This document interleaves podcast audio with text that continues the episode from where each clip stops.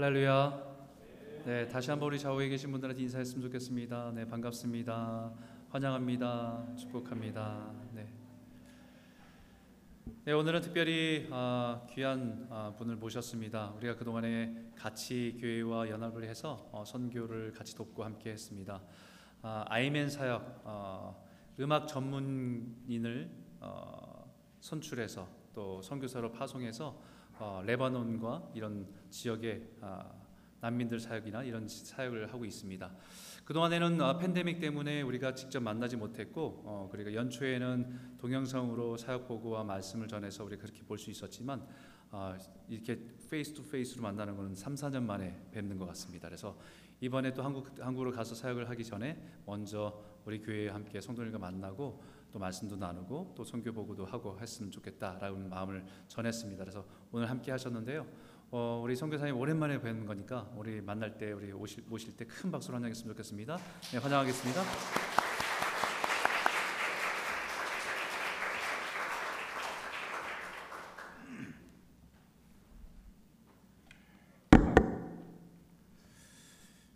노안이 오니까 엄청 좋은 게 안경을 벗으면 너무 잘 보여요. 근데 여기까지는 잘 보이고 거기서부터는 이렇게 아주 아름답게 보여요. 그래서 성도님들의 모습이 굉장히 아름답게 보여요. 어떤 표정을 지으셔도 다 웃는 얼굴로 보이고 그래서 제가 선택을 해야 되잖아요. 근데 원본 봐야 되니까 설교할 때 혹시 말씀을 전환할 때 너무 행복해요. 옛날 설교할 때는 이렇게 자는 사람이라든지 뭐 그런 그렇게 잘 보이더니 안 보여요. 그다 웃는 얼굴이시고 아름다우시고 그러니까 희미하게 보인다는 게 얼마나 아름다운 것인가. 티가 안 보인다. 티가. 그래서 너무 행복하고요. 제가 어, 선교사 이제 선교사로 전환한 게 2013년인데 제가 그때 펀드레이징 트립을 제일 먼저 온 도시가 밴쿠버입니다. 왜냐하면 98년부터 2007년까지 제가 갈릴리 교회에서 그 목회를 부목사로 목회를 하고 또 뭐 코스타 사역을 하고 유학생 선교센터 일을 했기 때문에 고향 같은 데거든요. 그래서 이제 제일 먼저 여기서 fundraising 하는데 그때 제일 첫 번째 1번으로 저의 동역자가 되어 주신 교회가 크루사닌 교회예요.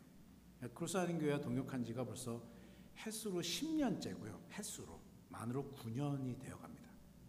그래서 굉장히 귀한 처음부터 복음의 이 아이맨이라고 하는 이 하나님 나라의 일에 함께 했던 동역자들이고 참여했던 공동체라는 면에서 저는 굉장히 감격스럽고요. 그래서 저희 아이맨이라고 하는 단체의 그 뜻은 International Music and Arts Network입니다. 그래서 그걸 줄여서 아이맨이라고 이니셜로 하고요. 나중에 단체 이름을 짓고 나서 봤더니 아, 이만이라고 하는 아랍어가 아, 믿음이라는 뜻이에요.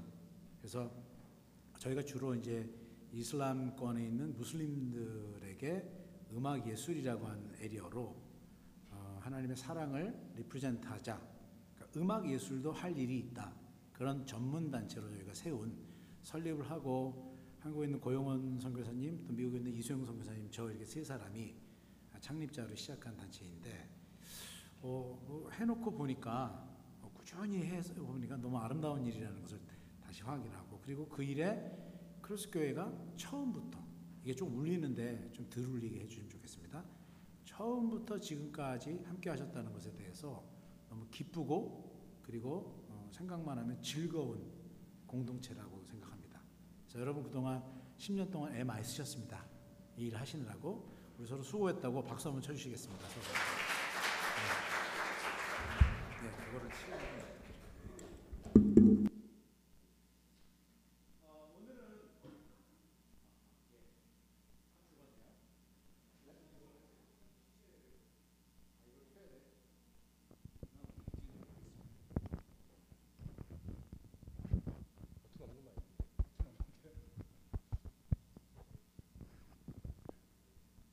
이렇게 되고 이렇게 할까요 그냥? 예. 이, 이걸로 나 아, 이거 나가네 이제. 예. 제가 잘못한 거 없죠? 예. 예. 오늘은 뭐 선교 선교에 대한 얘기를 선교사 맨 선교에 대한 얘기 하잖아요. 근데 오늘은 선교가 아니고 설교를 하겠습니다. 그래서 말씀을 중심으로 어, 말씀을 좀 나누는 시간 갖도록 하겠습니다. 오늘 본문은 누가복음 10장 2절 말씀입니다. 한 절 딱 제가 본문으로 택했고요. 우리 함께 어, 2절 말씀 같이 합독해서 읽도록 하겠습니다. 함께 읽겠습니다. 시작. 이르시되 추수할 것은 많되 일꾼이 적으니 그러므로 추수하는 주인에게 청하여 추수할 일꾼들을 보내 주소서 하라. 예, 제가 요즘 꽉 잡고 사는 말씀입니다. 어, 이 구절을 이해하기 위해서는 10장 1절을 읽어야 됩니다. 이게 어떤 context 속에서 하나님께서 주신 말씀, 예수님께서 하신 말씀인가? 1절을 한번 같이 읽어보겠습니다. 10장 1절 시작. 그 후에 주께서 따로 70인을 세우사 친히 가시려는 각 동네와 각 지역으로 둘씩 앞서 보내시며 여기 보면 그 후에 하신 말씀입니다. 그 세 번역에는 이 일 후에 after these thing 이렇게 나옵니다. after these 이렇게 나와요. 영어로 번역하면 이것 이후에 그러면 앞에 있는 사, 어떤 사건과 연관성을 가지시고 그 사건 다음에 했다는 것을 명시하고 있습니다. 그런 성경에 보면 성경이 꼭 시대 시간순이나 연대기 순으로 기록되어 있지 않죠. 그런데 굳이 그 앞에 있는 사건과 연관되어서 그 다음 사건을 기록하고 있는 구절들이 있습니다. 요거는 그런 말씀이에요. 그러면 그 앞에 있는 걸 읽어야 되지 않겠습니까? 그게 이제 9장 56절부터 말씀인데 여기 보면 어, 함께 읽겠는데 세 사람이 나옵니다. 세 사람. 그러니까 세 명이 나오는데 예수님이 하시는 말씀이 있고 어, 그세 사람이 한 마디씩 하는 얘기가 나오는데 제가 읽, 제가 읽을 때 그 사람의 그 말이 나오면 여러분이 읽으시면 돼요. 안 읽으시다가 제가 한번 읽어보면 자, 첫 번째 사람 여러분 읽으시면 돼요. 함께 다른 마을로 가시니라 길 가실 때 어떤 사람이 여짜오되 시작 예수께서 이르시되 여우도 굴이 있고 공중에 새도 집이 있을 때 인자는 머리 둘 곳이 없도다 하시고 두 번째 또 다른 사람이 사람에게 나를 따르라 하시니 그가 이르되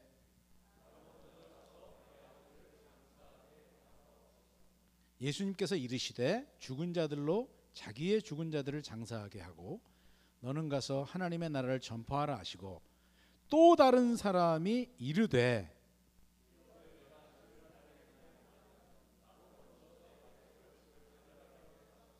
예수께서 이르시되 손에 쟁기를 잡고 뒤를 돌아보는 자는 하나님 나라에 합당하지 아니하니라 하시니라. 굉장히 그 스마트하신 교회예요. 이거를 한 번도 안 드리고 쫙쫙 하시는 거 보면 어떤 분은 더 읽으시는 분도 있고 보통 그렇거든요. 근데 이 복잡한 이 저기 이렇게 이렇게 여기 글자가 써 있는데 그거를 쫙쫙 구분해서 이렇게 집중해서 읽고 계시다는 거죠. 세 사람이 등장합니다. 성경에서 세 사람은 상당히 중요한 인물들로 보통 이 세 명이 이렇게 등장할 때 3이라는 숫자는 중요하고요. 뭐 베드로, 야고보, 요한. 예수님이 마지막에 겟세마네 갈때 세 사람만 데려가시죠. 뭔가 굉장히 선택된 사람들을 의미하는 세 명이라고 하는 숫자가 가지고 있는 의미가 있습니다. 그러니까 굉장히 중요한 사람들이었다고 판단할 수 있습니다. 그리고 이 사람들은 굉장히 열심히 주님을 따라보겠다고 했던 사람들 같아요. 그런데 이 사람들은 맨 마지막에 주님께서 딱 판정을 내리시는데 하나님 나라에 합당하지 않다. 여기 합당하다는 말은 fit입니다. fit. fit하지 않다는 거예요. 그런데 이 사람들은 안 따르겠다는 사람들이 아닙니다. I will follow you예요. 난 따르겠습니다. 제자들입니다. 제자들. 근데 이 사람들의 어법에 한 가지 독특한 특징이 있는데 I will follow you but 먼저 요것을 한 후에 after this 이런 거죠. 여기 먼저라는 말이 프로톤이라고 하는 헬라어인데 이 단어가 나오는 것이 마태복음 6장 33절입니다. 프로톤 먼저 그의 나라와 그의 일을 구하라. 뭐 예수님이 그 프로톤을 아주 독특한 의미로 쓰셨어요.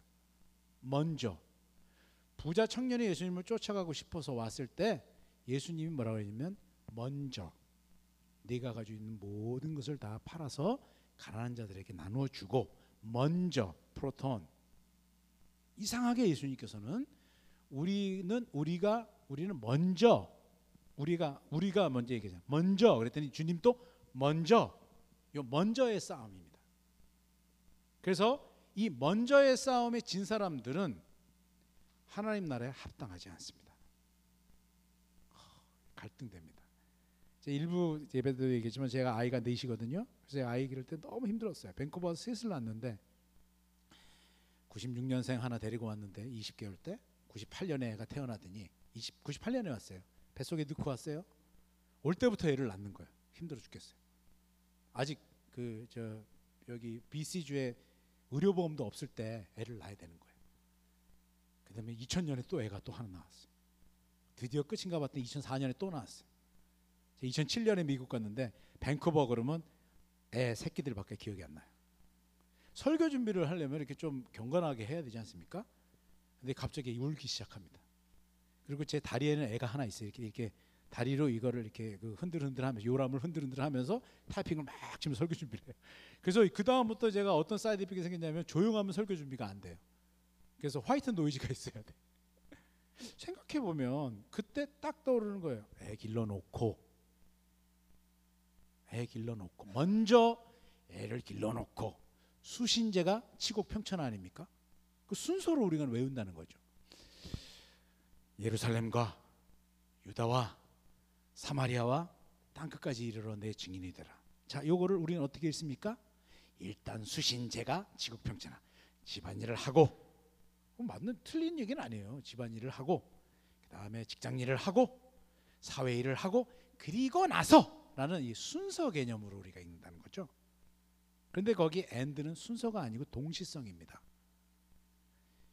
예루살렘 and 유다 and 사마리아 and 땅 끝입니다. 다 동시에 해야 된다는 거예요. 우리는 이걸 딱 받아들이면 상당히 부담을 느낍니다. 어떡하란 말이야 나보고. 아니 이걸 어떻게 동시에 다 하지? 하는. 그런데 이 부분에서 예수님께서 이 사람들을 합당치 아니- 아니하게 여기시는 것이 먼저라는 것에 걸렸던 중요한 세 사람이었습니다.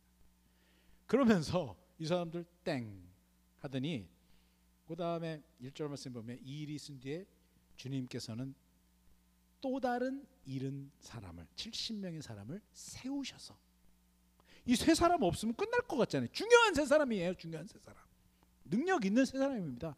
지능 높은 세 사람이에요. 뛰어난 세 사람이에요. 그래도 의지가 있는 사람들이고 괜찮은 세 사람입니다. 세 사람 땡. 부자 청년 같은 사람 땡 치셨어요. 예수님이 안 잡으시잖아요. 예수님의 특징 절대로 안 잡으신다. 예수님은 미련을 안 가지세요. 그러니까 이런 거 나를 안 잡으셔 주님이 안 잡아요.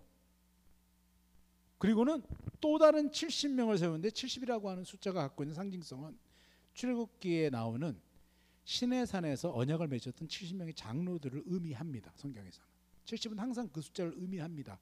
그 70은 뭐냐면 7 곱하기 10이잖아요. 10은 작은 숫자인데 대표성을 갖고 7은 완전하다는 거예요.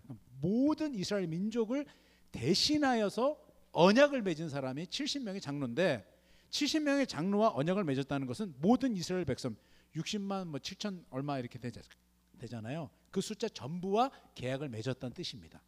그러므로 여기 70명을 세웠다는 것은 예수님을 쫓는 모든 사람을 대표합니다. 다시 말해서 특정한 뛰어난 몇 명을 세운 것이 아니라 모두를 세우셨다는 것입니다. 홀 church를 세우셨다는 거예요. 그 다음에 독특한 구절이 나오잖아요. 거기 보시면은 어디로 보내시냐면은 친히 가시려는 각 동네와 각 이- 여기 영어 성경이 조금 더 클리어하잖아요. 이거 말고 1절 좀 띄워주세요. 1절. 예, 여기 보면 친히 가시려는 각 동네와 각 지역으로 거기 보면 뭐라고 나와 있습니까? Every town and place where he himself was about to go예요. 자기가 친히 스스로 가려고 하는 그 every town입니다. 여기 every란 말이 모든이라는 뜻인데 모든 시티와 모든 장소로 그러면 예수님이 가려고 했던 데가 100개 정도 있었다. 그 100개 보냈다. 그런 의미가 아니고 나중에 읽어 봤더니 예루살렘과 유대와 사마리아 온 땅 끝까지 everywhere 영어로 얘기하면 whole world로 whole church를 세우셔서 보냈다는 것을 깨닫게 돼요. 그런데 여기에 이제 1절 읽고 나면 그러면 어떻게 보내셨습니까? 둘씩 둘씩 듀오 듀오입니다. 공동체로 한 명의 탁월한 어떤 사람을 보내서 일하시는 게 아니고 둘씩 둘씩 둘은 어떤 의미입니까? 가장 작은 단위의 공동체를 얘기합니다. 둘만 되면 공동체가 시작됩니다. 왜? 그 위대한 어떤 한 사람에게 몰아주기를 원하지 않으셨지 않겠나?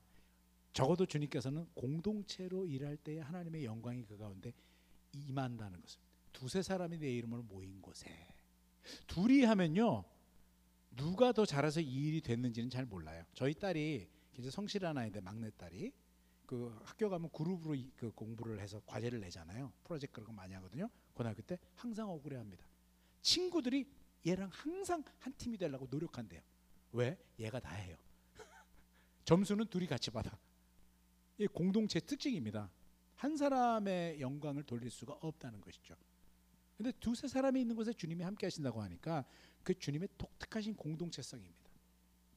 두 사람 이상만 되면요 꿀릴 게 없습니다. 우리는. 왜 저는 그 단어가 굉장히 싫은데 어, 제가, 제가 목, 목회할 때 저희 교회가 그래도 한 한인들이 400명 정도 되는 교회거든요. 지금도 그 교회 다닙니다. 성도로 다니는데 빌리지 빌리지라고 하는 교회인데 그때 이렇게 한국에서 누가 오시면 어느 교회 다니다 오셨어요? 꼭 물어보잖아요. 이제 세 가족 테이블이 있거든요. 한 주일에 보통 서너 가정은 꼭 새로 와요. 그러면 어느 교회 다니다 오셨어요? 한국에서 물어보면 이렇게 얘기하세요. 동네 작은 교회 다니다 왔습니다. 아니 교회 이름이 없습니까? 아니 동네 작은 말해도 모르실 거예요. 이런 거예요. 그런데 어떤 분은 교회 이름을 대시는 분들이 있어요. 명성교회 다니다 왔습니다. 제가 좀 짓궂어요. 저 영락교회 출신이거든요. 큰 교회 출신인데 좀 짓궂어요. 그래서 제가 어, 명성교회가 어디 있죠? 이렇게 물어보면 상당히 당황을 하세요. 그 무슨 얘기예요? 작은 교회가 세상에 어디 있습니까? 한국에 진짜 어떤 목사님이 그 얘기 열받아서 교회 이름을 동네 작은 교회로 졌대요. 교회가 부흥해서 커- 커져버린 거예요. 동네 큰 교회가 돼 버린 거예요. 이걸 어떻게 이거 어떻게 이런 일이 있을 수 있습니까? 그럼 무슨 얘기입니까? 그런 건 없다는 거죠. 예수님이 말했던 단위는 두 명입니다. 그럼 부부가 두 명이잖아요. 부부 둘이면 교회로 충분합니다. 성교지에 가보면 그걸 눈으로 확인해요.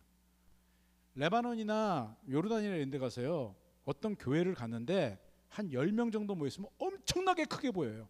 이상하지 않습니까? 무슬림이었던 사람 10명이 예배를 드리고 있으면 갑자기 가슴이 뭉클하고 교회가 작다 이런 생각조차 하지를 않아요. 와우! 열, 야 여기 이런 이런 교회가 있었다. 그냥 교회로 생각하지 명수를 안 센다니까요. 이건 순전히 이미 복음화가 되어 있는 어떤 도시들에 일어난 현상들이죠. 비교하는 것 자체가 공동체로 보내십니다. 그런데 뭐가 안 나와 있냐면 무엇 하기 위해서 목적이 안 나와 있어요. 그 목적이 오늘의 본문입니다. 그래서 오늘 본문 2절을 다시 올려주세요. 2절 10장 2절 예 여기 보면 이르시되 추수할 것은 많되 여기 추수라고 하는 단어를 쓰십니다. 뭘 하기 위해서? 추수하기 위해서 이 사람들을 세우셔서 보내신 거예요. 이 추수라고 하는 말 신천지한테 뺏겼습니다. 추수꾼들. 억울해 죽겠어요. 동무라는 말은 공산당한테 뺏기고 추수라는 말은 신천지한테 뺏기고 마가의 다락방은 저 유광수 씨가 그분한테 뺏기고 주로 다 뺏겨요 우리는. 그러니까 못 써 그 단어를. Harvest라고 하겠습니다. harvest. 자 질문해 보겠습니다. harvest는 무엇을 가리킵니까? harvest. harvest 해 보신 분? 유픽 해 보신 분? 유픽. 자, 블루베리 유픽 손 들어 보세요. 예. 그거 이, 어, 1kg 따면 어, 저 10불인가 1불인가 준다고 그러더라고요. 유픽 하시는 분들이 유픽 해보신 분들 그게 추수죠. 따는 거. 그게 추수잖아요. 자 그러면 여기서 추수할 것이 많다는 것은 첫 번째 의미는 딸, 그 열매 또는 곡식 그게 많다는 뜻입니다. 정확하죠.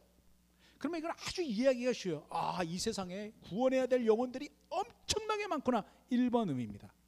맞는 말이잖아. 왜? 구원해야 될 영혼이 왜 많냐면 영혼만 구원하는 게 아니라 온 피조물이 다 구원해야 되거든요. 우리가 구원해야 될 대상은 로마서를 읽어보면 인간만 human human 호모 사피엔스만 구원하라는 게 아니고 하나님의 구원의 사이즈는 온 우주 만물이거든요. 온 우주 만물이 인간이라고 하는 하나님의 형상을 가진 이 존재 때문에 다 망가졌으니까 이걸 다 회복해서 완전한 완성으로 회복과 완성으로 이루시겠다는 게 하나님의 구원 아닙니까? 그게 우리가 성경을 읽으면서 인간만 구원한다. 요새 개가 구원받냐 안 받냐 이런 거 갖고 논쟁을 많이 한답니다. 반려견 때문에. 어떻게 믿으세요? 여러분이 사랑하는 그 반려견이 구원받을까요? 못 받을까요? 네, 뭐 여러분의 신학이니까 제가 거기에 대해서는 얘기 안 하겠습니다. 하지만 성경적으로 보면 온 피조물이 다 구원받는 거예요. 하나님 나라를 들어가냐 못 들어가냐 여기서 탈출해서 가냐 못 가냐 할 때 이슈가 되지만 하나님의 나라는 임하는 거라 아까 노래 불렀잖아요. 하나님의 나라가 임하잖아요. 그럼 어디로 옵니까? 하나님의 나라는 오는 것이지 가는 게 아니라는 것이 정통 신학입니다. 그렇다면 추수할 것이 많다는 것은 우리가 단순하게 그렇게만 생각하면 굉장히 복잡해집니다. 그 추수할 영혼들이 많, 사람들이 많으니까 우리 영혼들을 구원하려면 누가 이 영혼들, 사람들을 구원할 때 가장 큰 활약을 할 수 있는 사람들일까요?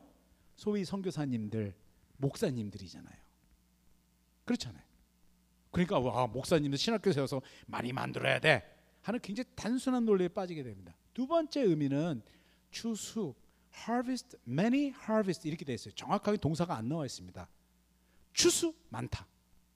자 그러면 추수가 뭔데? 추수라는 과정을 실제로 저는 어릴 때 배- 벼농사를 해봤는데 상당히 많은 area가 필요합니다. 이게 그냥 배는 사람만 있어서 안 돼요. 배는 사람들 배고프니까 밥하는 사람이 있어야 되고 그거 나중에 타작하는 사람이 있어야 되고 뭐 날르는 사람이 있어야 되고 이 추수의 full processing을 생각하면 수많은 job이 거기에 많이 있는데 이렇게도 해석할 수 있다는 것입니다. 자, 우리로 따진다면 우리가 가지고 있는 모든 직업과 생계 그리고 생업 전체가 추수라고 하는 것이죠. 만약에 그걸 인정하지 않으시면 이렇게 됩니다. 추수를 하기 위해서 하는 일들이 되는 거죠. 나는 돈을 많이 벌어서 추수하는데 돈을 좀 내겠다. 그럼 내가 하는 일은 직접적으로 추수하고는 상관없습니다. 제가 오늘 아침에 새벽에 경찰을 하고 있는 RCMP라고 하는 한 옛날에 만난 청년과 한 두 시간 대화를 하고 왔는데 그 친구의 고민이 그런 거예요. 이 RCMP라는 곳에서 내가 어떻게 자부심을 가질 수 있겠는가 크리스천으로서. 제가 했던 얘기는 별거 없습니다. 네가 RCMP라는 것을 그 공적인 영역에서 일하는 것 자체가 하나님의 선교다. 그것이 요즘 정립된 기독교의 정통 선교 신학입니다. 여러분이 닥터다. 여러분이 뭐 예를 들면 어카운턴트다. 여러분이 뭐 종교와 상관없는 일들을 해요. 뭐 프로그래머다. 여러분이 코딩을 하는 사람들이다. 상관없습니다. 그 모든 에리어를 통틀어서 추수라고 하는 단어로 집약해서 설명해 주셨습니다. 주부? 제 아내가 아이 내 기르면서 저는 목사니까 그래도 뭐 다니고 움직이고 하는데 제 아내는 맨날 설거지하고 저녁마다 빨래를 개서요. 저희는 정말 간절히 그때 기도해서 빨래 개는 기계를 만들어 달라고 너무나 많이 기도했어요. 그거 만들면 사역할 수 있을 거. 매일 빨래를 개는데 너무 피곤했어요. 그러면 제 아내가 나는 언제 사역을 하는가? 내 인생은 이게 뭔가? 이제 내년이면 졸업해요. 막내가 대학 가니까. 그러면 제 아내가 주부로 살아간 것은 추수에 안 들어가면 들어가죠. 애 안 보면 누, 누가 그런 일을 합니까? 애 보는 것이 들어가죠. 그러면 우리 삶 속에 추수의 행위에 들어가지 않는 것은 단 한 가지도 없습니다. 그것을 우리가 홀 가스펠이라고 합니다. 온전한 복음이라는 것은 이 교회당에서 예배드리는 것도 들어가지만 우리의 모, 모든 영역에서 하나님을 인정하고 회복해내는 것, 질서가 잡히는 그 모든 것이 회복되는 것을 복음이 전해줬다. 그렇게 새로운 definition을 기독교계의 가장 훌륭하신 분들이 로잔이라는 곳에서 정리해놨어요. 그래서 선교라는 것은 whole church가 누구도 예외가 없다. whole world에 어느 곳도 예외가 없다. whole gospel를 온 전한 복음을 어떤 영역도 복음이 복음으로 회복되지 않을 영역이 없다는 것을 얘기한다. 이것을 우리가 추수라고 얘기합니다. 그렇게 따지면 얼마나 할 일이 많아요. 할 영역이 너무나 많고 저희는 그래서 음악가들이 왜 이걸 안 하냐? 음악이라고 하는 에리어도 회복이 돼야 되는데 음악이라는 걸 통해서도 어떤 회복이 일어나야 되는데 음악가들을 하- 조직적으로 하는 데가 없으니까 우리가 조직을 만들자 그래서 그렇게 만든 단체입니다. 아주 조그만 단체지만. 그런데 여기 그 다음 말이 충격적이에요. 추수할 게 이렇게 많은데 영혼도 많고 할 에리어도 많은데 worker few 일꾼 few예요. few. 여기 적다는 게 small이 아니고 little이 아니고 없대는 거예요. 몇 명 안 된다는 얘기입니다. 일꾼이 적다는 것입니다. 제가 그래서 성경 공부를 혼자 했어요. 왜 일꾼이 적지? 성경에는 뭐라고 나와 있지? 그랬더니 그 표 만든 거 좀 올려주시겠어요? 마태복음만 읽어봐도 마태, 마가, 누가, 요한 다 읽으면 좋겠지만 못하겠더라고요 저는 마태복음만 준비하고 왔는데 잘 안 보이시겠지만 제가 그냥 읽어드릴게요. 마태복음 7장에 이렇게 나옵니다. 멸망으로 이끄는 문은 넓고 그 길이 널찍하여서 그리로 들어가는 사람들이 많다. 아까 많다 적다가 나왔잖아요. 그런데 생명으로 이끄는 문은 너무나도 좁고 그 길이 비좁아서 그것을 찾는 사람이 적다. few예요. few. 그래서 1번 왜 추수하는데 참여한 일꾼이 적을까? few일까? 보기에 고생스러워서 저는 그렇게 정리했습니다. 여기 왜 보기에 고생스러운 줄 아세요? 그 문을 문에 들어간 다음에 얘기가 아니고 문에 들어가기 전에 얘기를 써놓으셨어요. 멀리서 딱 판세를 보니까 여긴 길도 넓어 보이고 평탄한 길로 보이는 거예요. 여기는 문이 일단 좁고 안에가 어두침침하고 구불구불하고 그 다음에 페이브도 안 돼 있어. 그거는 보기에 구질구질해 보이는 거예요. 그러니까 어떻게 해요? 그걸 그걸로 판단하고 마치 소돔과 고모라를 봤더니 물이 넉넉한즉 그겁니다. 그 소돔과 고모라를 가는 거예요. 그러니까 결론은 뭐예요? 왜 이 사람들이 여기에 일하러 안 오는가? 그것은 보기에 고생스러워서 그렇다. 실제로 고생스러운 것은 다른 얘기입니다. 보기에 고생스럽다는 거예요. 여러분이 생각하시기에 그건 구질구질해 보여서 요즘 교회에 교회에 그 저기 주로 더이저 팬데믹 이후에 더 큰 덩어리에 더 많이 성도들이 가는 경향이 더 심화됐다 그러더라고요. 예. 일단은 뭐 일단 유튜브 방송이 좀 세련됐어 일단 1번. 그렇잖아요? 그다음에 2번. 잘못 엮이고 싶지 않아서. 왜? 작은 덩어리에 가면 엮이잖아. 눈에 띄어요. 한 천 명 정도 되면 내가 까맣게만 보이지 얼굴은 안 보인다니까요. 이 아이 컨택이 안 이루어지니까 나는 안전해. 그래서 안 간대요. 귀찮아. 뭐 헌신, 희생 이런 거 얘기하면 꼰대라고 한국에서 얘기합니다. 그런 단어를 표현한 저분은 old generation. 나쁜 말로는 꼰대. 생각해 보세요. 그게 뭐예요? 구질구질한 거죠. 구질. 나는 그냥 예배 착 드리고 차 탁 타고 애하고 카시트 앉혀가지고 얘도 잘 봐주는데 시스템 끝내줘요.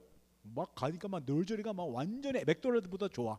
거기 촥 맡기고 예배 세련되게 딱 드리고 헌금 딱 하고 그러면 딱 하고 밥 먹으면 되는 거지.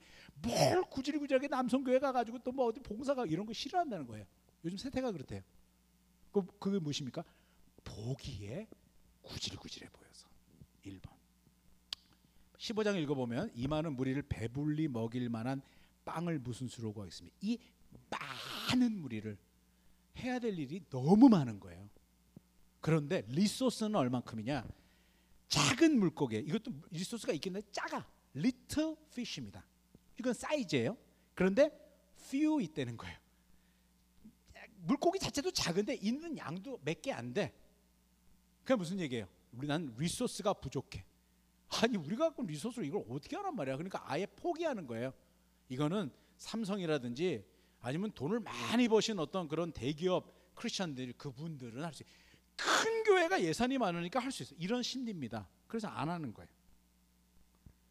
세 번째는 22장인데 부름 받은 사람은 많으나 뽑힌 사람은 적다는 거예요. 이게 아주 독특한 구절인데 생각해 보십시오. 부름 받은 사람은 많다. 그럼 여기서 많다는 것은 예수님은 하나님은 어, 몇 명쯤 부르셨길래 많다는 표현을 썼을까요? 몇 명쯤 부르셨을까요? 자, 옛날 1973년도 우리나라 인구가 3,753만 8,883명인데 제가 그 고등학교 때 그 국토지를 너무 좋아해서 그 숫자를 외우고는 평생 안 잊어버려져요 이게 그러면 3,753만 8,883명을 부르시면 많은 겁니까? 1억 명을 부르시면 많은 겁니까? 아, 5천 명 부르시면 많은 겁니까? 몇 명 부르시면 많은 겁니까? 여기 많다는 표현은 뭡니까? 다 부르셨다는 얘기죠. 다 부르셨는데 안 부른 사람 한 명도 없. 예수님께서 다 부르셨는데 저 적어도 크리스천인 사람 다 부르셨는데 이 부르심에 리스판스하고 아까 그 세 사람이 대표적인 거예요. Yes, but not right now. 그렇게 대답한 사람들은 선택에서 다 제외됐다는 거예요. 탈락. 무슨 얘기냐면 자기가 자기 인생을 선택한 거예요. 예수님이 딱 보고 야 부른 다음에 어, 이 얼굴이 예쁜 자매, 어, 잘생기신 남, 남자분, 어, 공부를 많이 하신 분 그렇게 해서 선택하신 게 아니고 이건 우리가 좀 알아요. 그렇게 예수님이 예수님이 셀렉트한 게 아니고 자기가 스스로 자기의 선택을 결정했다는 겁니다. 여러분 어떻게 하시겠어요? 여러분 스스로 여러분이 선택받을 것을 결정할 수 있다니까요. 다만 이유는 딱 하나 감사한 이유는 그런 기회를 열어 주셨으니까 아무리 내가 스스로 결정할 수 있어도 선택의 기회가 열려져 있으면 난 선택 못 하죠. 이미 이미 어떤 어, 자리가 결정돼 있으면 다그 거기다 이렇게 apply한 사람들은 다 허당이에요. 허수아비. 근데 그건 아니래. 하나님은 다 오픈해 놓으셨어. 누구나 다 들을 수 있어. 근데 나 스스로 yes, but not right now. 먼저 이거 하고 나니 거기서 땡입니다. 그게 요 말씀이에요. 부름 받는 사람 많아, 택함 받는 사람 적다. 결론이에요. 중간에 있는 게 뭐예요? 나의 선택입니다. 난 right now. 그것 때문이에요. 지금 아니에요. 나중에 할게요. later. 거기서 적어질 수밖에 없는 것입니다. 그런데 그렇게 적은 사람들이 실제로 선택받아서 들어가 봤더니 저는 25장이 그렇게 은혜가 되더라고요. 이렇게 얘기했어요. 여기는 few를 먼저 읽어야 돼요. 다- 대부분 many를 먼저 읽어야 돼요. 여기는 네가 적은 일에 신실하였으니 여기 적은 일이라는 말이 조그만 일이라는 게 아니라 few thing이에요. few things 몇 개 안 되는 일. 한국말로 얘기하면 몇 개 안 되는 하찮은 일에 네가 신실하였으니 뭐 그런 거 있지 않습니까? 뭐 열심히 설거지만 하시는 분들 있잖아요. 그거 뭐 그 주님의 복음에 무슨 상관 있습니까? 물떠온 하인들이 대표적입니다. 물 떠가지고 갖고 온 사람들. 어, 하찮은 일이잖아요. few things입니다. 그랬더니 이제 내가 많은 일을 내게 맡기겠다. 많은 걸 맡기신대. 그러니까 few가 점점 늘어나는 거예요. few에서 many로 점점 확장되어가는 인생을 살아가는 모습을 보여주십니다. 그래서 실제로 그 안에 들어가 봤더니 좁은 문으로 들어가 봤더니 별거 아니라는 거예요. 저도 뭐 성교 그래서 뭐 되게 위대한 일을 막 왜 그 자서전에 나오는 그런 일을 하는 줄 알았더니 아니더라고요. 아, 뭐 설거지하는 것 같은 일이에요. 제가 하는 일들이. 근데 거기에 충성되게 하는 것입니다. 이런 이유로 어떻게 보면 그래서도 그런 하찮은 일을 내가 할 바에는 내가 세상적으로도 인정받고 멋있는 일을 해서 그거 가지고 그 후에 주님을 섬기겠다. 그래서 few workers가 되는 이유가 있을 수도 있다고 생각합니다. 자, 다시 우리 본문으로 돌아가 주세요. 오늘 보면 2절, 10장 2절. 추수할 것은 많되 일꾼이 적습니다. 자, 그런데 이 적, 적, 적은 일꾼에 속한 사람이 답답한 거예요. 답답한 거. 실제로 좁은 말에 들어왔더니 진짜 적어. 우리 목사님 설교 너무 좋고 너무 정직하고 나는 항상 이용호 목사님은 잘생긴 목사님을 우리는 부르거든요.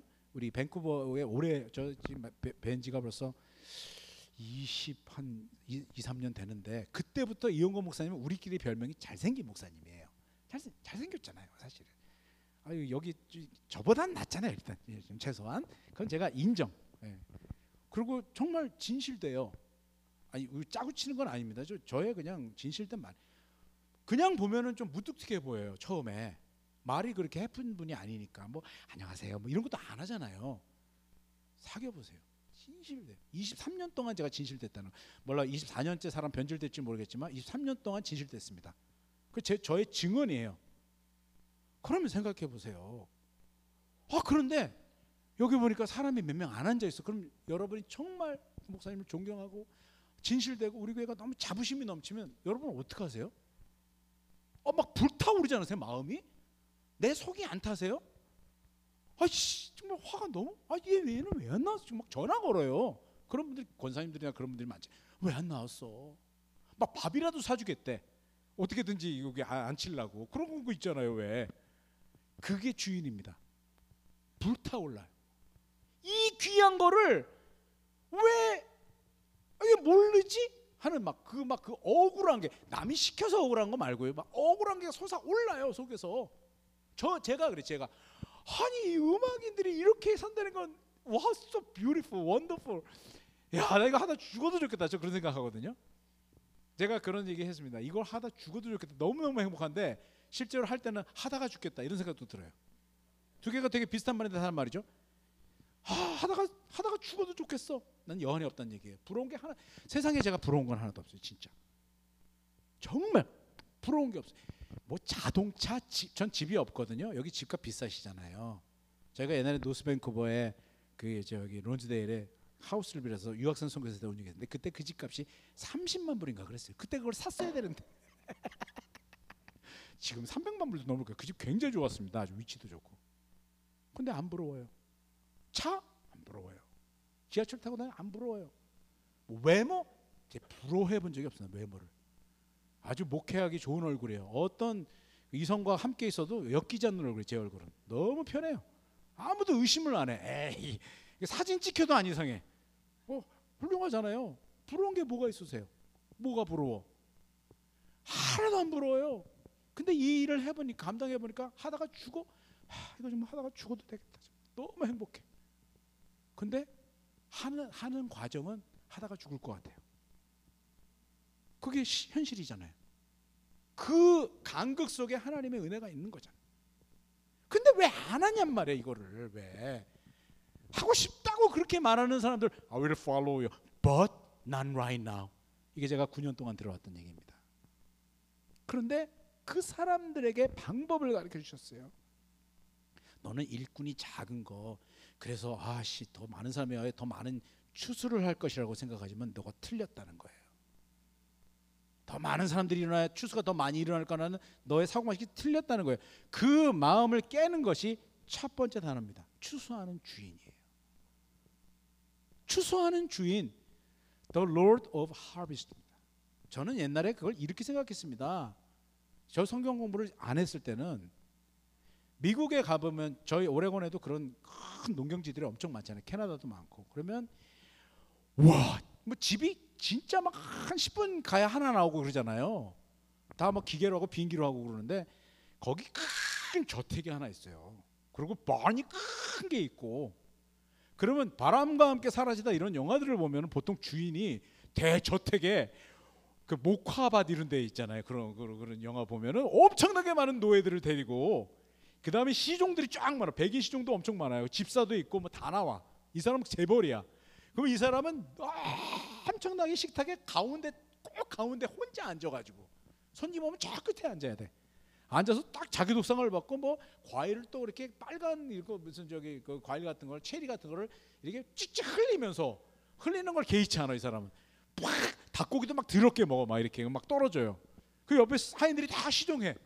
어, 먹으면서 이렇게 하다 보면 옆에 와서 오늘의 일정은 어쩌고 저쩌고 이렇게 막 얘기하면 그랬어 뭐 이렇게 듣고 그래서 잘해봐 뭐난 그게 하나님의 모습인 줄 알았어요 추수하는 주인.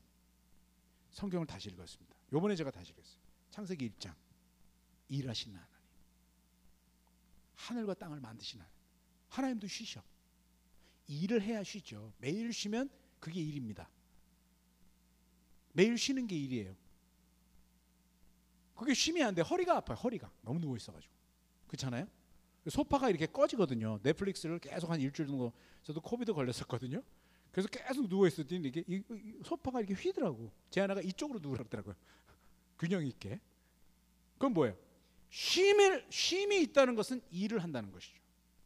그러면 하나님은 천지를 창조하신 7일만 딱 일하시고 일 땡 이렇게 하셨냐? 잘못된 신앙 아닙니까? 저희 단체 공동 대표이신 고영원 전사님이 물이 바다 덮음 같이라는 노래를 불렀는데 세상 모든 민족이 구원을 얻기까지 쉬지 않으신 하나님. 예수님이 이걸 증명해 주습니다 아버지께서 일하시니 나도 일한다. 와우. 성경적 진리입니다. 일하시는 하나님. 그러면 어떤 결론이에요? 추수는 내가 한다.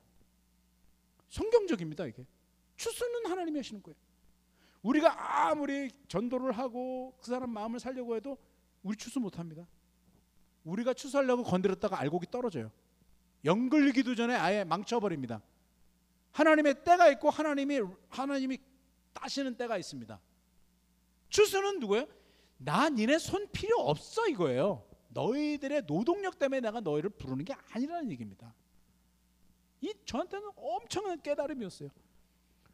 추수하는 주인에게 추수하는 주인이 계시네. 여기요 여기는 추수할 일꾼이라고 번역돼 있잖아요. 원문을 보면 추수할이 없습니다. 추수할 것은 많대 다음에 주인에게만 추수라는 말이 형용사로 붙어 있어요. 일꾼은 그냥 일꾼이라고 딱 독립돼 있어요. 그러니까 일꾼은 추수하고 상관없어요. 일꾼 없어도 추수 다 돼. 천사 풀면 끝납니다. 그냥 추수까지 건 못 하겠습니까? 아무리 세상에 영혼이 많아도 천사를 보내면 끝나버립니다. 그냥 천사들은 그런 존재니까. 근데 여기 일꾼은 되게 신비로운 존재예요. 그런데 왜 일꾼으로 불렀지? 일꾼의 모양으로 잡을 주셨지? 왜 인플로이 하셨지? 하는 질문이 딱 생깁니다. 그 다음에 이렇게 얘기해요. 추수 그러므로 너희가 할 일이 딱 하나 있는데 추수하는 주인에게 청하여 청하여입니다. 청하여. 저 청하여라는 말은 데오마인가 하는 단어인데 그거는 기도한다는 어, 어, 기도한다는 단어가 따로 있어요. 근데 꼭 기도하라는 것 같잖아요. 저게 어떤 거냐면 없으면 죽을 것 같아가지고 구걸하라는 얘기예요. 이런 겁니다. 만약에 어떤 엄마가 아이가 먹을 것이 없다 그러면 난민 엄마라고 생각해 봅시다. 먹을 게 하나도 없어요. 자기 아이가 죽어갑니다. 엄마들이 뭐 합니까? 길거리에 서서 이렇게 쓰고 이거 뭐라도 동장이라도 하죠. 그게 청하는 겁니다. 베깅하는 거예요. 베깅. 그러면 왜 이렇게 베깅하냐면 자기가 불타 올라가지고 이렇게 귀한 것에 이렇게 아름다운 것에 어떻게 이렇게 사람이 없을 수가 있는 거야? 정말 너무 답답해. 너도 야, 이 답답함. 그것을 가지고 주인에게 나오는 사람이 few workers, few workers. 근데 재밌어요. 청하에 추수할 일꾼들을 보내줘서 이 한국말에는 어디로 보내줘서란 말이 번역이 안 돼 있습니다. 영어를 읽어보시면 이렇게 됐어요. Therefore, pray earnestly. 이게 그런 말이에요. begging이라는 뜻이죠. To the Lord of the harvest to send out laborers into his harvest. 요게 원문에 있는 말이에요. into his harvest. 그 일꾼들을 나한테 좀 보내셔서 도와달라고 얘기하는 게 아닙니다. 나한테 좀 채워달라. 내가 주님이 이 일도 마르다처럼 내가 지금 이것도 해야 되고 저것도 해야 되는데 말해요 좀 불러주세요. 그런 얘기 아니고요. into your harvest. 그, 그 of Harvest한테 기껏 하는 얘기야. 주님, 주님이 추수해 그 사람들 좀 가라고 좀 보내주세요. 이게 말이 됩니까? 나한테 보내달라는 게 말이 되지. 이게 나에 대한 요청이 아니죠. 하나님 나라에 대한 열망과 갈망 같은 것이죠. 그게 불타오르는 사람들, 그 사람들이 일꾼들이죠.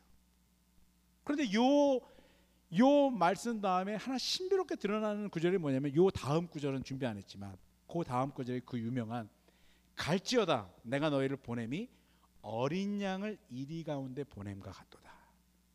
일꾼의 호칭을 바꾸세요. 어린 양으로. 어린 양은 누굽니까? 예수 그리스도이죠. 예수 그리스도가 첫 번째 어린 양이시죠. 우리의 모든 죄를 대속해 주신 어린 양이신데 우리를 어린 양으로 부르셨다는 거예요. 그건 뭐야? 예수님은 누구세요? 하나님의 아들이잖아요. 첫 아들이 첫 번째 아들. 우리는 누구예요? Second child, third child잖아요.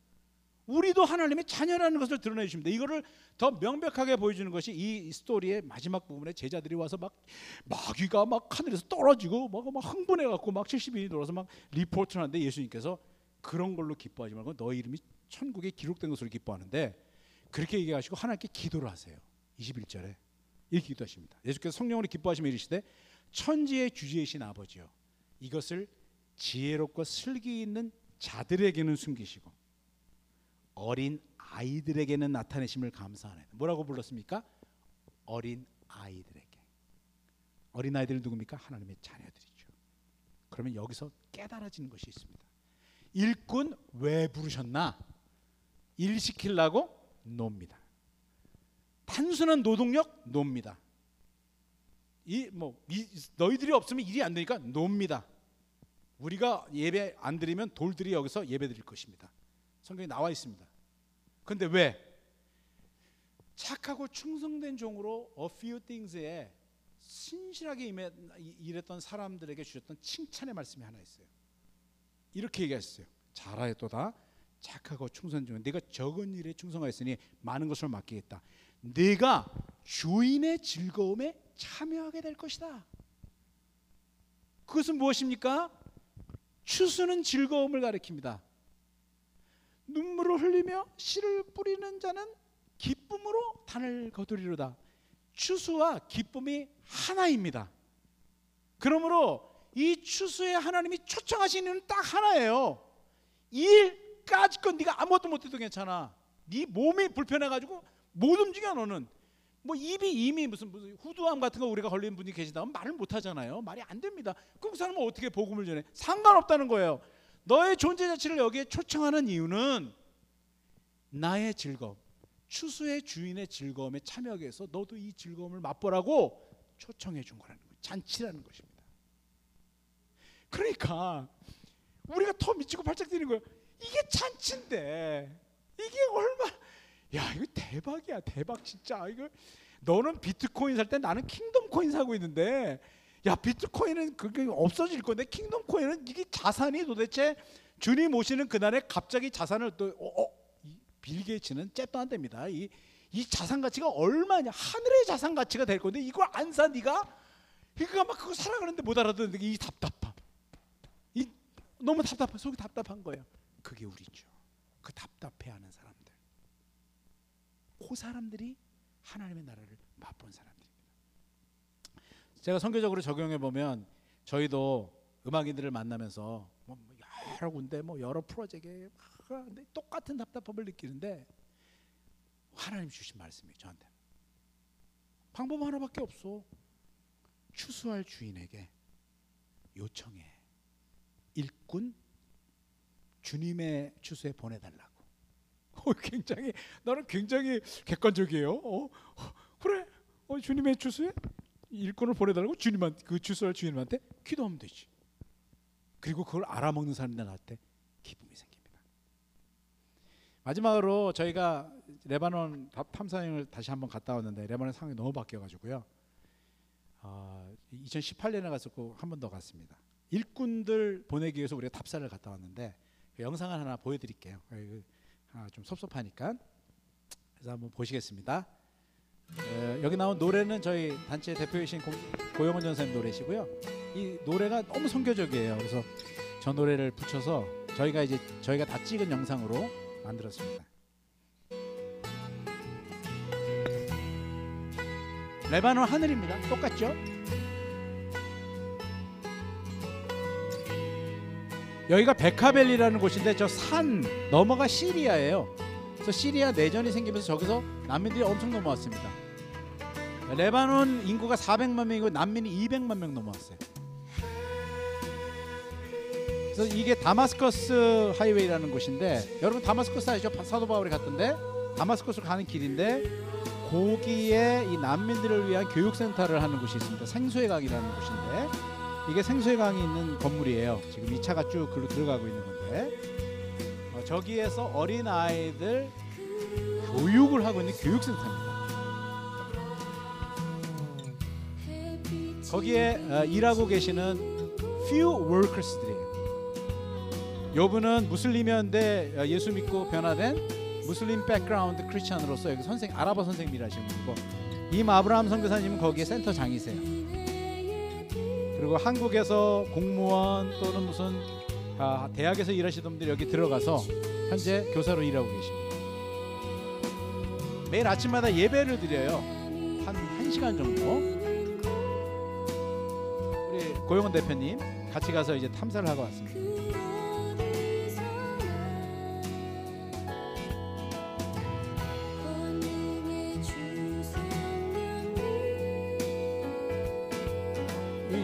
무슬림이었던 분들이 예배드리는 모습 보세요. 우리 예배 모습하고 비교해 볼 만합니다.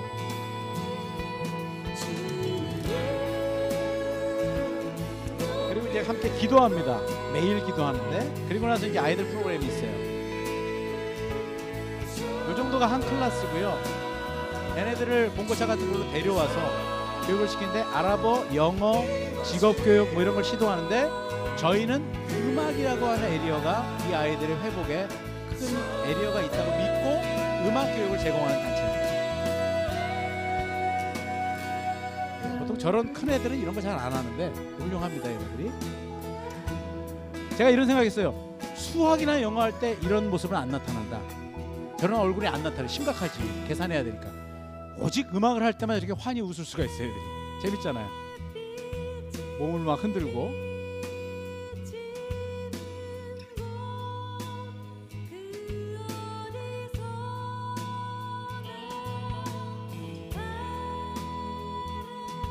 중간에 이제 아이들하고 같이 기도도 하고요. 다 여기 저 무슬림 애들이에요.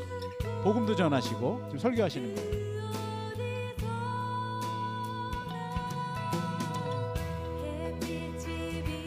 그리고 이제 어, 동생을 데려온 애가 있는데 애가 자니까 이제 우리 고 대표님이 안, 안아주는 거죠. 제 프로그램에 참여하라고. 그래서 애를 안고 있는 건 큰 선교죠. 우리가 볼 때.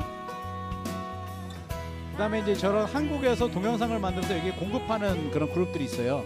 저런 거를 공급하면 그걸 보고 얘네들이 노래 같은 걸 따라하는 거예요. 그러니까 한국에 있는 음악가들도 비디오 같은 걸 만들면 여기서 얼마든지 일을 할 수 있겠죠. 예, 저도 찍혔더라고요. 그래서 한 건 넣었습니다. 갔다 왔다는 걸 증명, 증명하기 위해서. 예. 이 가사가요. 햇빛이 비치는 곳 그 어디서나 바람이 부는 곳 그 어디서나 하나님께서 역사하신다는 거예요. 그런데 뭐만 없냐면 월커만 없어요. 음악을 가르칠 사람들 잘 안 나와. 이거 못 보는 거죠. 이런 애들 얼마나 예뻐요. 북을 치면서 그렇게 즐거워하더라고 아이가 저걸 두드리면서 굉장히 잘 치는 것 같아도 지 마음대로 치고 있는 겁니다. 음악을 안 넣어서 그렇지. 걔네들은 처음으로 이렇게 가져보는 악기들이 만져보는 악기들이에요. 거기서 아이들이 얘는 피리를 배웠더라고요. 연주를 하는데 너무 행복해요 아이들. 그러면서 왜 이게 좋니 그랬더니 자기는 피리 소리가 그렇게 좋대요. 그래서 마음의 정서적으로 회복이 일어나요. 그래서 햇빛이 비치는 곳그 어디서나 어디서나 할 수 있는데 여기도 하나님의 나라 기회하고 여기서 일을 하는 것은 너무나 행복한 일입니다. 하지만 few people만 response 하겠죠. 그럼 우리는 어떻게 해야 될까요? 왜 안 하는 거야? 그러니까 화낼 필요가 없습니다.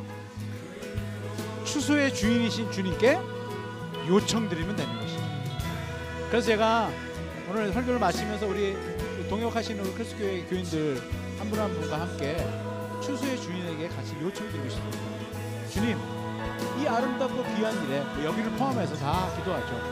뭐 밴쿠버든 노엘이든 저희가 캐나다에서 시리아 난민 출신 아이들 음악 교육한 지 6년 됐거든요. 잘하고 있어요. 아이들과 기쁨하게 되는데 소유 월커가 필요한 거죠. 주님, 그런 주님의 나라의 추수에 일할 일꾼들을 참여할 일꾼들을 그 즐거움을 맛볼 일꾼들을 보내십시오. 그렇게 좀 이 시간에 통성으로 같이 좀 기도하면 좋겠습니다. 함께 기도할까요? 기도하겠습니다.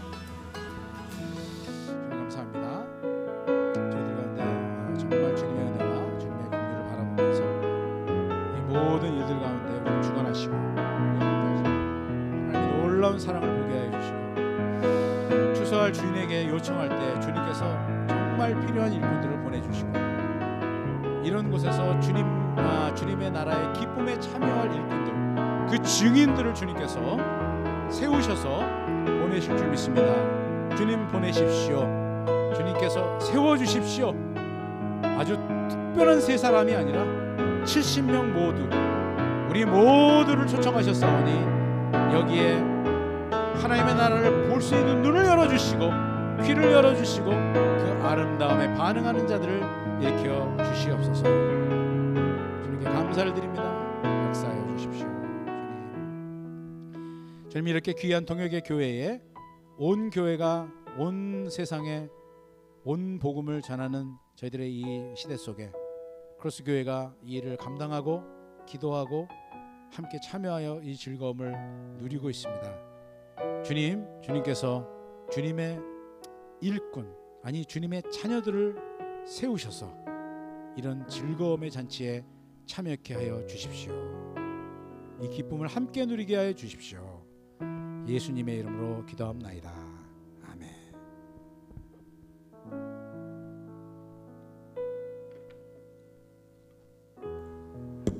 다 같이 자리에서 일어나셔서 우리 헌신 찬송으로 어, 우리 마음을 다시 한번 헌신하고 또 우리의 준비한 예물을 주님께 드리겠습니다.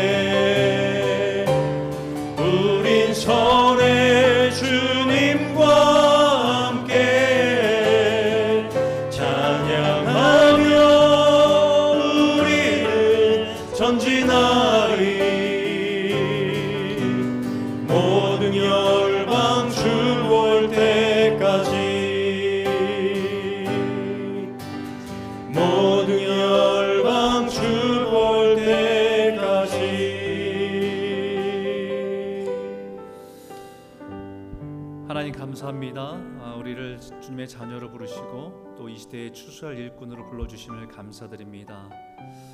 들판은 휘어졌는데 일꾼이 없어 안타까워하는 그런 마음들을 우리 가운데 다시 한번 회복하게 하여 주셔서 작은 일에 충성할 수 있는 함께 추수의 일꾼으로 같이 사역하며 동역할 수 있는 은혜들을 회복할 수 있도록 인도하여 주시옵소서. 하나님 팬데믹으로 인해서 우리가 여러 가지 아, 멈추고 또 게을러지고 무너진 우리의 모습들을 다시 한번 회복하기 원합니다.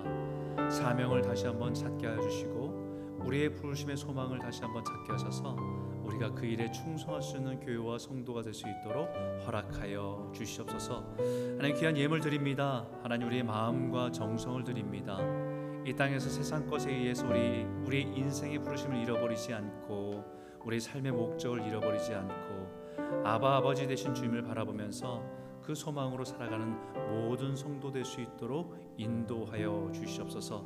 여러 가지 상황들이 어, 힘겹고 어려운 상황들을 지나지만 하나님 여전히 광야 같은 인생이지만 우리에게 늘 쉴만한 물가로 또 우리의 모든 영적인 갈급함과 목마름을 채워주실 분은 오직 주님밖에 없음을 고백하며 이 시간 주님만을 바라보게 인도하여 주시옵소서. 주님 안에서 만족이 있게 하여 주시고 주님 안에서의 행복과 기쁨을 회복하는 가정들 될 수 있도록 축복하여 주시옵소서. 귀한 또 사랑의 시타를 나누는 가정이 있습니다. 우리 김재희 집사님, 김남희 집사님 가정을 축복합니다. 우리 준우의 생일을 감사해서 하나님 그 마음을 함께 나눕니다.